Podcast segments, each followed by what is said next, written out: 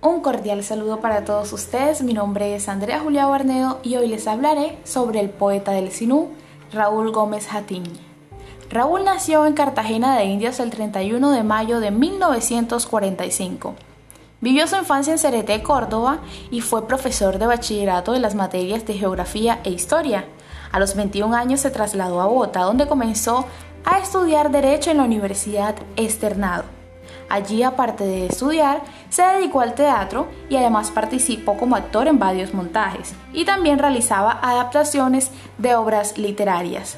Después de vivir ocho años en Bogotá y sin terminar sus estudios de Derecho, regresó a Cereté, donde vivió deambulando en las calles y pasó varias temporadas en clínicas psiquiátricas. Luego se dedicó a escribir poesía. En 1989 se trasladó a Cartagena donde vivió en las calles y parques. Además, pasó otras temporadas en clínicas psiquiátricas e ingresó varias veces a la cárcel de la ciudad.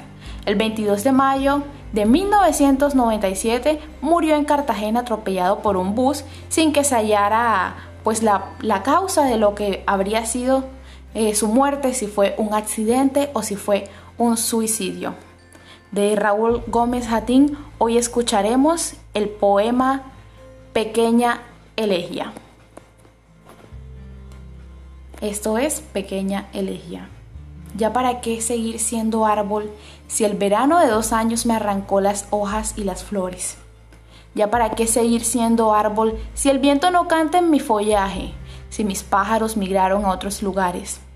¿Ya para qué seguir siendo árbol sin habitantes, a no ser ahorcados que penden de mis ramas como frutas podridas en otoño? Raúl Gómez Jatín.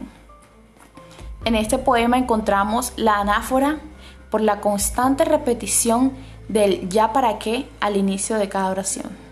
Además encontramos la comparación o símil que existe a él compararse con un árbol.